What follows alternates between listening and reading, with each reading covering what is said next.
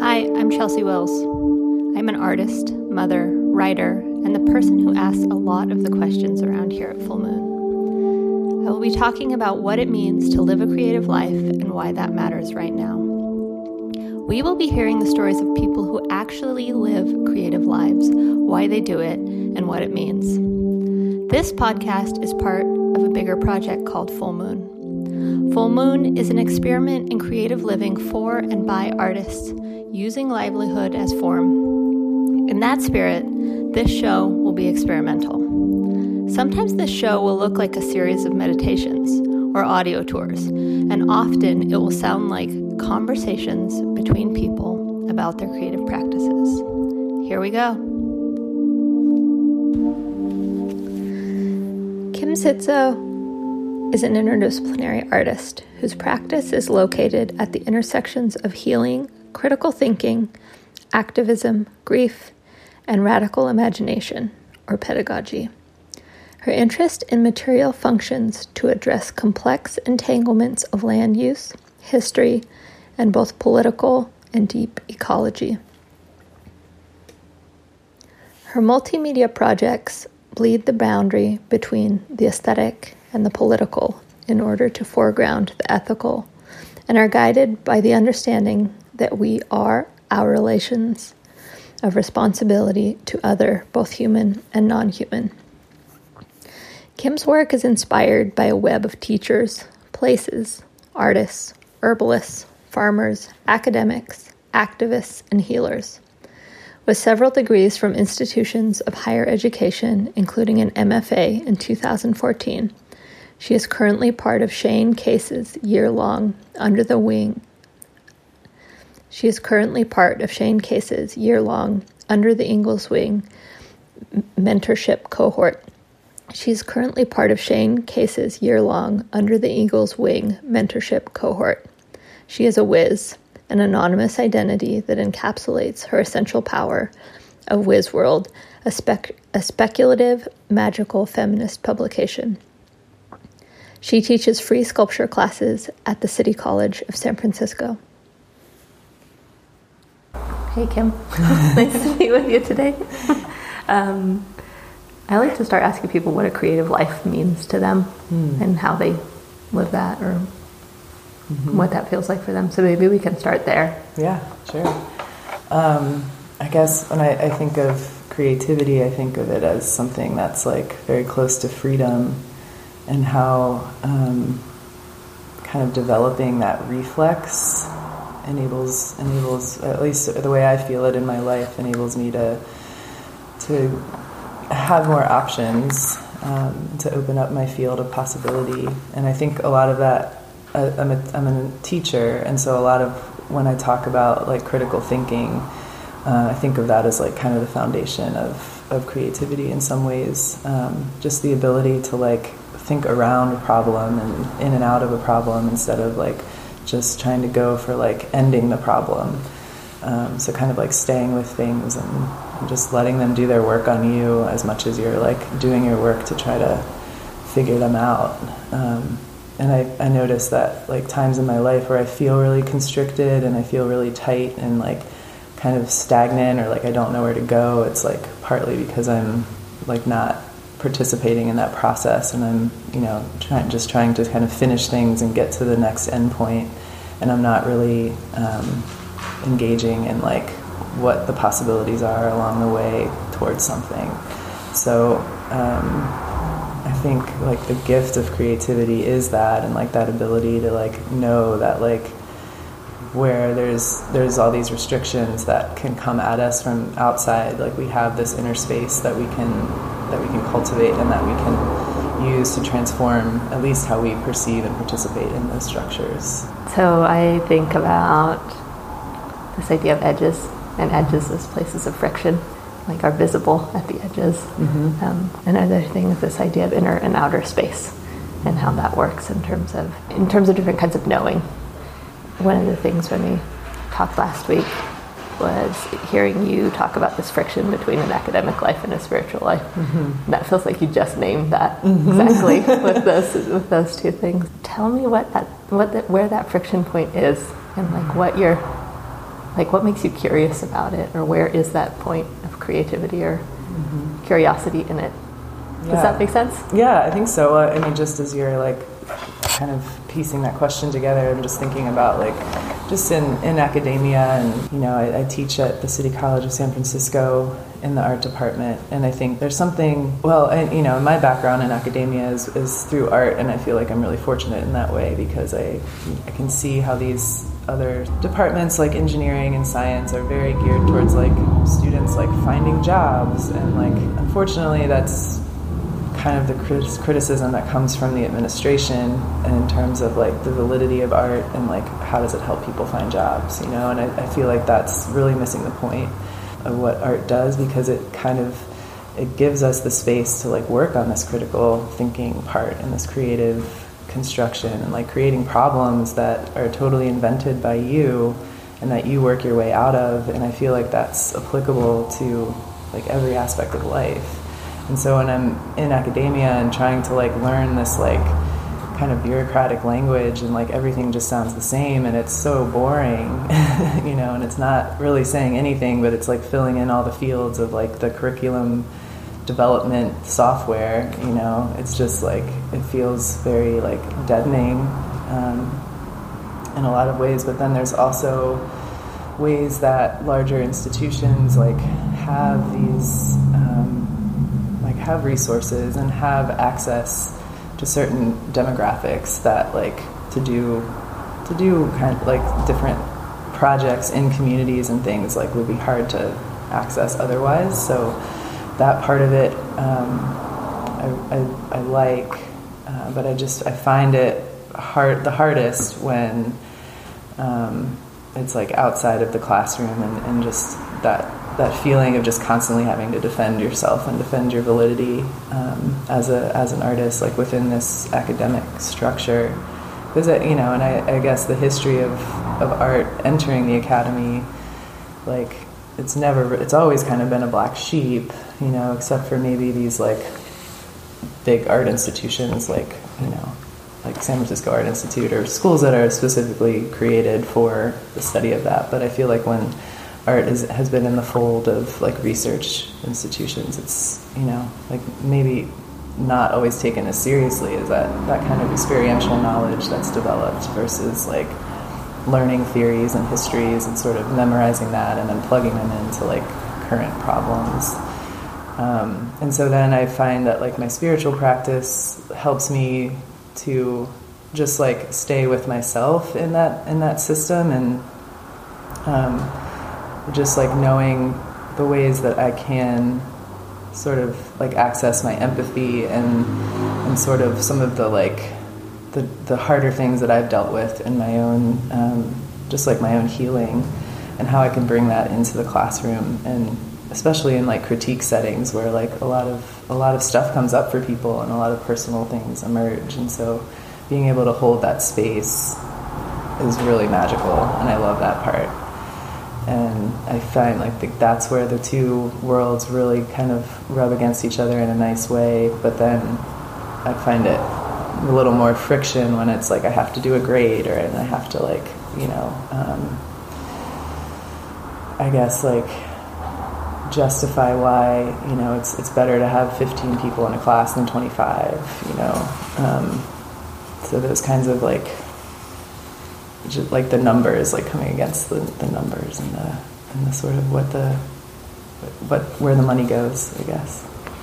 Do you think there's space in that for that to also be like a creative problem to be solved? Do you mm, is what does that feel like as an idea?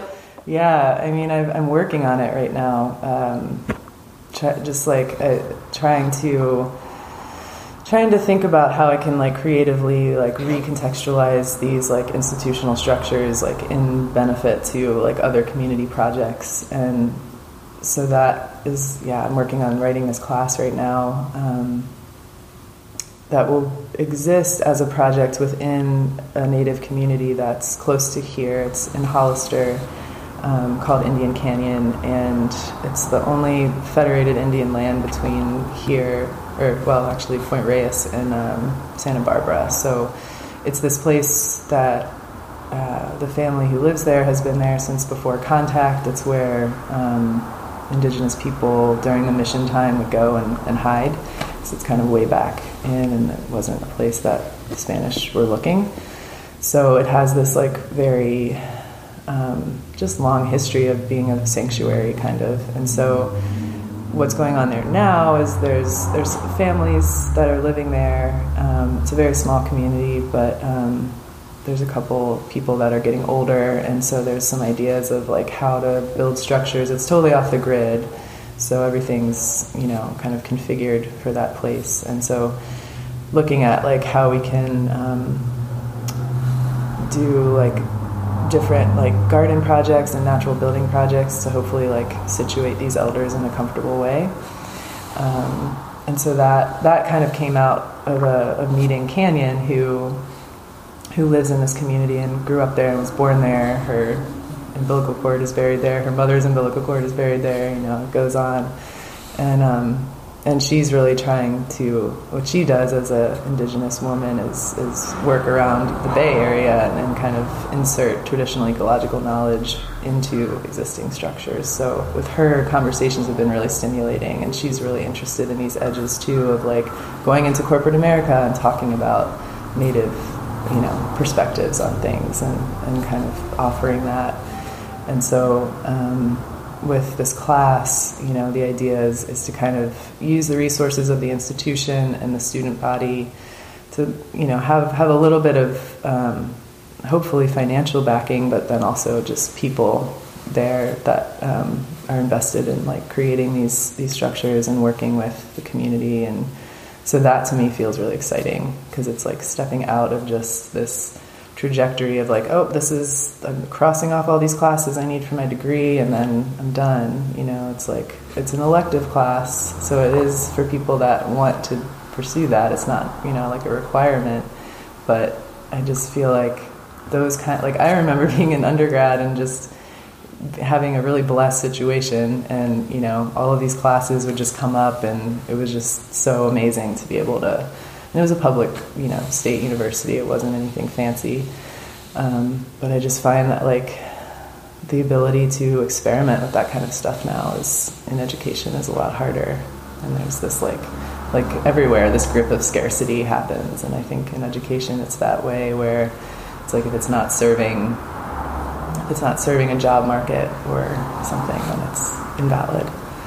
Which, like, I maybe I'm a purist thinking about what education can be and like what knowledge is, and that, and again, going back to that like creative power of knowledge and just how that just opens up so much, and you know, makes you not have to think like this is the only way I can do this. Like, so many possibilities for everything and that's not to like negate that you know I come from a um, a pretty privileged background. My family is kind of working class. It wasn't, you know, it wasn't like the kind of family where it was like a lot of old money. So there is this sort of um, connection I have to like understanding like everything takes hard work and labor. Um, and so there's there's like a respect for that, but I also grew up in a way where like my parents we're the first generation to kind of go to college and you know have careers where they were able to give us you know pretty comfortable growing up um, and so you know for me it's like i never really i had the privilege to choose a, a, a course of study and a path in my life that like maybe you know w- it wouldn't be the case if i had to like if i didn't have food on the table growing up or something like that. So there is there is that too. That like I realize I don't maybe I can't really see into all of those those issues that certain students might just you know like it's not applicable to them because like they really need to like feed their children or whatever that is. So I think you're touching on something that's like a really it's a really um, it's a really complex thing to talk about, right? Mm-hmm. Because I think even if you need to feed your children, creativity does have a role mm-hmm. potentially in in how that happens, right? Because because things don't work the same for everybody, mm-hmm. right? And so there's not like this even application of. I mean, that's like the definition of privilege, right? Is that there's mm-hmm. not an even application of yeah. access or um, resources, or you know, the, the list could go on and on there. Um, and I think I'm curious about. Well, I'm curious about this in your work that you know. Part of the part of the exploration of this project is that I don't really think that art is just something that just exists like mm-hmm. on its own. Mm-hmm. Um, I think that it exists in directions towards things, mm-hmm. right? Um, and I think of someone like famous like Andy Warhol or something that was kind of like making fun of that whole thing in mm-hmm. certain ways that it's just this mass-produced spectacle. Um, mm-hmm.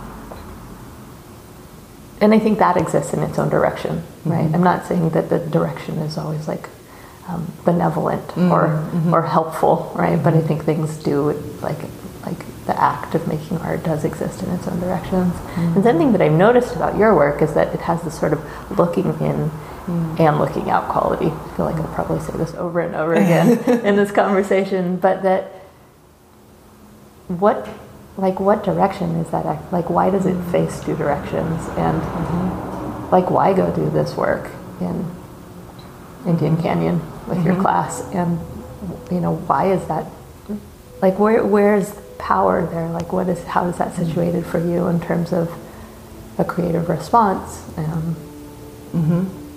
And I guess along with that, I, I, have this like distinct feeling about it that there's this thing of like an anecdote to despair. Hmm. Yeah. Right. And I don't. I would love to hear from you, like what, what that act of making and remaking feels like as. Mm-hmm. just maybe what it feels like to even hear hear it framed like that. Mm-hmm. Yeah, yeah, that's a really interesting way of putting it. I mean, I, I, I don't know that I would use those words, but I can, um, I, they land with me pretty, pretty well. Um, yeah, there, and it's funny, even like thinking about projects years ago, I was making these like plastic houses, and I made this whole like installation of these like hanging plastic houses out of these old plastic bags, and the idea was that like there wasn't that like the walls were see through and that like everything was sort of transparent. And I, I don't know. Yeah, I don't know if I can really even go back and analyze what that was, but but I do think there there has always been this thing of inner and outer, and I think part of it is because like creativity and art, like there's like a responsibility that I feel with that, and like and maybe it is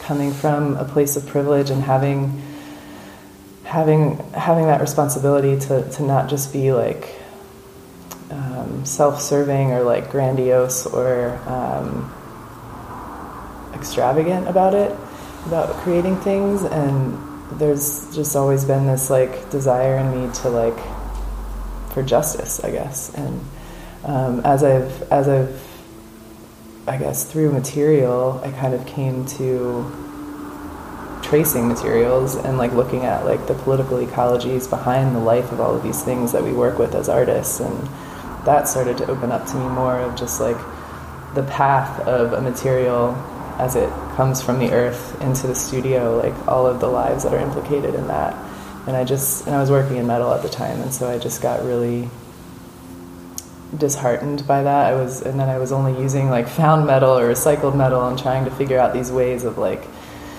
of not extracting more. So there was this like extraction thing that was like really it still does occupy a lot of my thoughts in in different ways than it was at this point. But um, I think that like within that there's always been like coming from this place of responsibility. I feel like I have to be doing the work inside in order to create an expression or an offering outside that like is coming from like an authentic place and i don't know that i'm always successful at that and i you know it's like i have to like struggle with my ego and like my desire to be seen and you know all of that too but like i i feel like doing the doing the healing work and doing the inner work and kind of being humbled by that. Um, yeah, hopefully will will carry me through like into projects like in a better way than just you know wanting wanting the sort of recognition for doing something cool, you know. Um, but a lot of it too is developing a relationship to the earth and like in a spiritual way and like having you know experiences where I've lived off the land and I've lived you know off the grid and, and I understand what it is to like live in a very simple way and like how kind of stilling that is. Um, and I just you know I would eventually I want to you know that's how I want to like be living I feel this like urgency right now to participate in what's happening socially and ecologically in the world. And I feel like urban environments and especially this place like the Bay Area um, is really fertile for that and it's really challenging me and like in looking at like my whiteness and my privilege and and seeing how all of those things affect also what I'm able to output and how I have access that you know other voices probably have way more to say than I do you know or way more insight.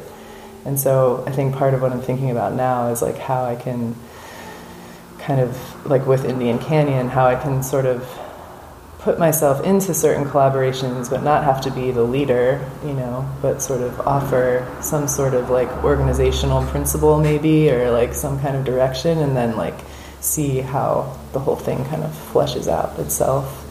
Because um, yeah I'm I'm a, I'm, a, I'm a pretty good leader but I'm, I'm not really I've never really responded very well to being like told what to do so you know I don't I don't like doing that in class I don't like you know coming at, at things with like an authoritative perspective. Um, and and then again, it's like when I'm when I'm not doing my inner work or I'm not you know kind of keeping up with that, like praying or doing yoga or like doing these things that like have have healed me, and that's a very personal thing. And and so when I'm not when I'm being lazy about that, I notice that like things in the in my outer world are more jagged. Well, it made me think about Wizworld. Oh yeah, and Wizworld. Yeah. That it seems like when we were when we were preparing for this conversation, you were telling me like, um, you didn't use these exact words, but basically like I'm trying a bunch of different tactics to mm. decenter myself, mm. but still be making different things. Uh-huh. Right, and um, Indian Canyon definitely seems like one like. Tactic or one kind of strategy to do that. Like you positioning yourself as the instructor of the course who's navigating this whole bureaucratic entity and everything, and then bringing students there, but also really not wanting to be the center of that. And I'm sure that's a complex thing to mm-hmm. decenter yourself in that process. That like there's a lot that pushes you to the center because right. of your privilege and your access and things yeah. like that. Um, but then Wizworld is this totally different way to think about playing with what that external world is but kind of based on some internal experience, mm-hmm. right? So, yeah. if you want to talk about that? Yeah, sure. Yeah, Wizworld is so fun. Um, it is a project, a speculative magical feminist project, and it exists mostly as a publication. Um, trying to be quarterly, but I, am not sure what. This year, there's some different things going on. We're having a special issue called Hellmouth, which is exploring Hellmouth as a as an entity. Um, and so, yeah, with Wizworld, basically all of the contributors have a Wiz identity. So we're, we're not writing as, I'm not writing as Kim Zitzow, I'm writing as, well, I'm not going to tell you who I'm writing as because it's anonymous, but I'll just say that my Wiz identity is non human and it's an entity and it um, really has just, like, the way that I can, I can write from that perspective is really fun and really playful and just thinking about, like, yeah, it's, it, it is about, um, talking about the like the lived experience of experiences of female artists, and that is like one of the goals. But like, there's also this this field of like opening up for for play, and this anonymity thing is like really really fruitful for that. Because um, even though like the Wizzes know my Wiz identity, um, I'm not as you know. I, I feel a little bit less self conscious maybe about what I put out there as that identity because it's like this like this part of me that's like kind of orbiting and like coexisting like with other identities that I hold, you know, so it feels um, just less like final, I guess. So then in that way, it's like it can be um, more kind of intuitive or playful in how I approach things. Because I definitely like, and I think it comes a little bit from my German heritage and just this growing up and like, well, you know, gotta just suck it up and push through, and like, you know, any problems you have are created by yourself. So good luck, and you know, pick yourself up, you know. Um, and so like, there's some of that like really strong kind of individualistic, ingrained stuff that I have that I feel like I, I try to like work out, but um, this kind of gives me a way of like sort of folding into a larger entity as something else, if that makes sense. So, yeah. Well, it seems like that's going on with a lot of these projects, mm-hmm. actually, but like different ways, right? Yeah. So maybe let's also hear about we're sitting in your studio, uh-huh. and this is also a collective. Project and practice. Yeah. Right. Yeah. Want to explain? Maybe yeah. give us a little tour. Yeah. So. Um, studio space. It's called Mutual Stores, and it's down in Fruitvale uh, in Oakland. And um, it was started by Rosa Novak and Kate Pruitt mostly, and then this other woman, Tanya Butterworth. Um, kind of, she she's a really amazing kind of conceptual artist, archivist, and so um, what she brings in is I guess, is that kind of like the pragmatics of like, okay, how are we going to have this collective studio that is also an artist residency? Um, and it was started with Rosa, who got a Windgate grant, and so that's how we're able to have this like excess space in the back where there's an artist in residence every three months, and then we have a, like a communal space where there's kiln and um, just some like shared tools and then we, we built a garden out back for doing like natural dyeing of plants. And so, like, I'm not a ceramicist, but I'm excited to learn more about ceramics. Like, I've never really, that's like one medium I've never really explored much. Um, but that is like a big focus of Rosa's work and of Kate's work a bit, and then another of our members, Kathy. And so what happens with ceramics is like there's a lot of water use and there's a lot of power to like fire the kiln. And so what the project is is like trying to do all of those things but have a, a zero carbon footprint and like what that looks like as a collective with like very different practices kind of coming into that that um, equation of like what kinds of energy is being used you know. Um, but there's you know so it's been a lot of like a lot of meetings and a lot of like identifying like where certain functions overlap, like how some of the water that's used with the processing, with the clay processing, can be used in the garden, and you know all of those kinds of things. So it's it was actually interesting because we were supposed to be in here last February, and you know we were all kind of stoked to be, and I had just kind of met Rosa in the fall of 2017. So I didn't know her very well. I didn't know anybody very well, but you know, I kind of interviewed for the position to be part of the collective, and then I was accepted, and then thought we were like going to just jump right in. But there was all of these like permit issues, and like there was the the space was amazing because the landlord built it out exactly as Rosa and Kate had like drawn up the plans for it. So it was it felt like this thing where it was like you know very specific and really just amazing to have something like emerge that's exactly as you kind of wanted it. But then, with all of like just the crazy building that's going on around here, obviously this wasn't the contractor's only thing. so, long story short, it took a year to get in. So we had this year where we were like, maybe it'll be next month, and then it just was like, okay, it's not going to be next month. So but he was very nice and he let us build the garden like in that time. And so it was actually this really amazing um, thing that emerged where it was like we were doing all of this like work together and like getting to know each other at the same time. And so now i feel like we're that we're actually in the space. It feels much more like we're much more together and like we understand each other's goals and and I, then i realized like it wasn't until like maybe six or seven months into knowing these people that I really understood what they were doing and like how they were thinking about this just because it's like you know you can ask a question and like an answer comes but like you like forgot that one thing that you wanted to say, or you know, and so it just takes time for these things to to come up. So um, I actually think, as frustrating as it was to have to wait that long, like it really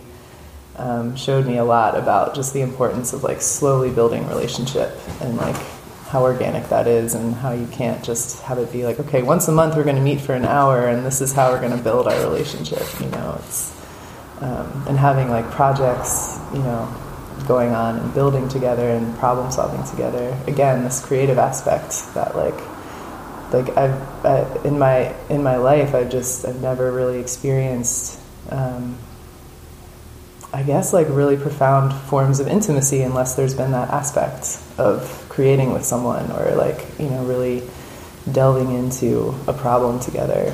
Um, and I guess I mean not in a romantic sense of intimacy. I mean I think that's a little bit different but like um, but just you know in friendships and like really wanting to create like deep connection with people you know and, and then also like not everybody's deep connection points are the same. so it's like, you know, dancing around that a little bit too. Yeah. I feel like this thing keeps coming up for me as we're talking, where I'm gonna. Oh, hi, June. We have a we have a dog visitor. Yeah, she She's might gonna be crunch on this her bone for a little bit. noisily. So if you if you hear that, you know what that is. Um, I'm gonna get the quote wrong, but it feels like it's the quote for today because it's the the Oakland teachers are on strike today, and Yeah.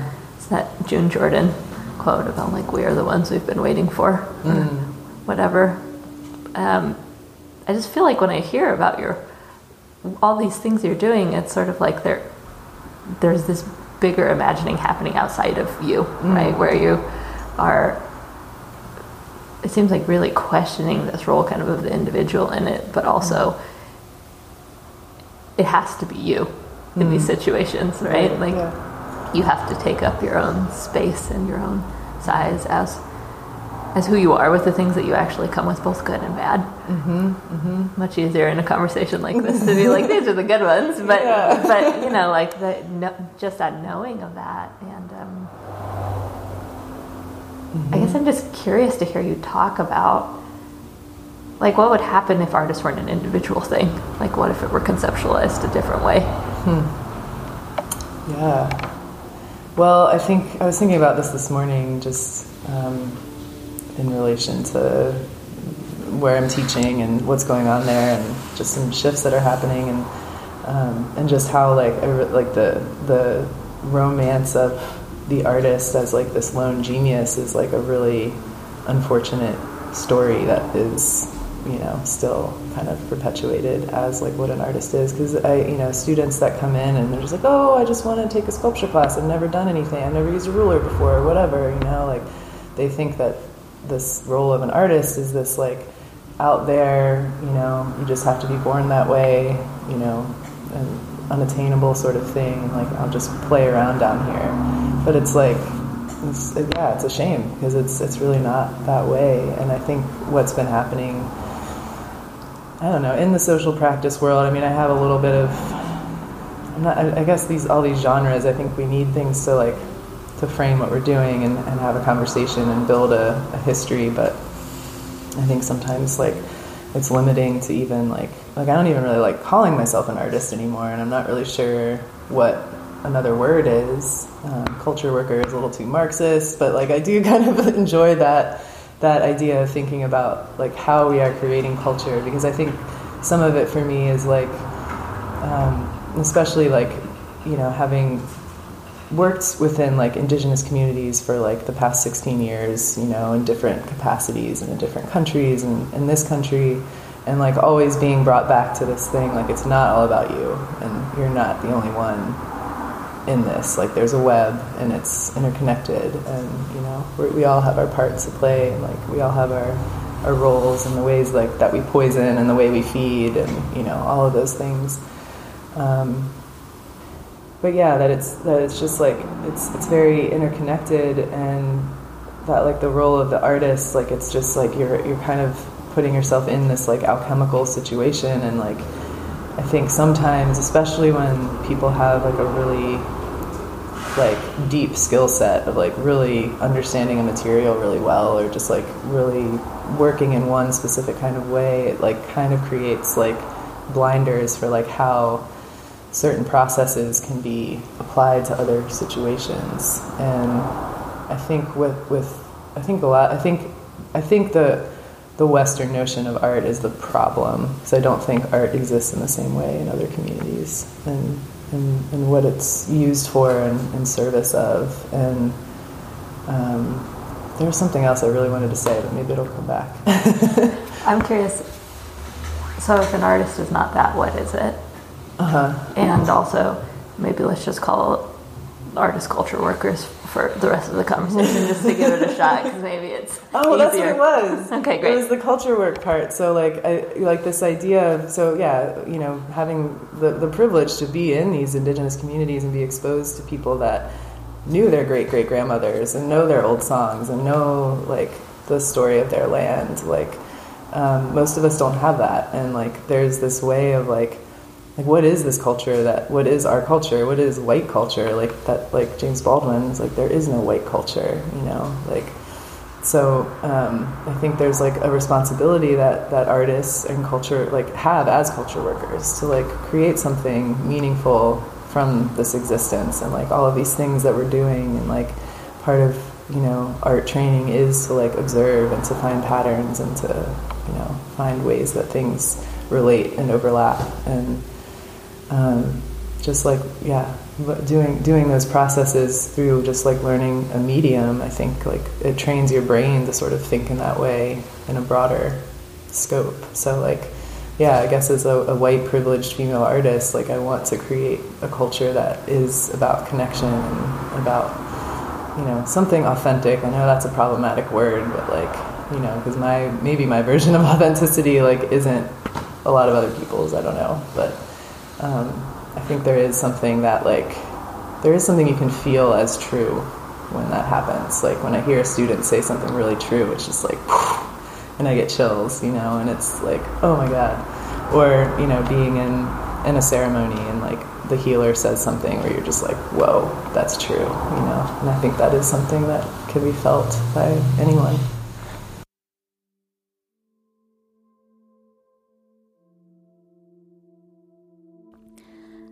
Thanks for everyone who made this show possible today. Big love to Air of Colors for the music in the show.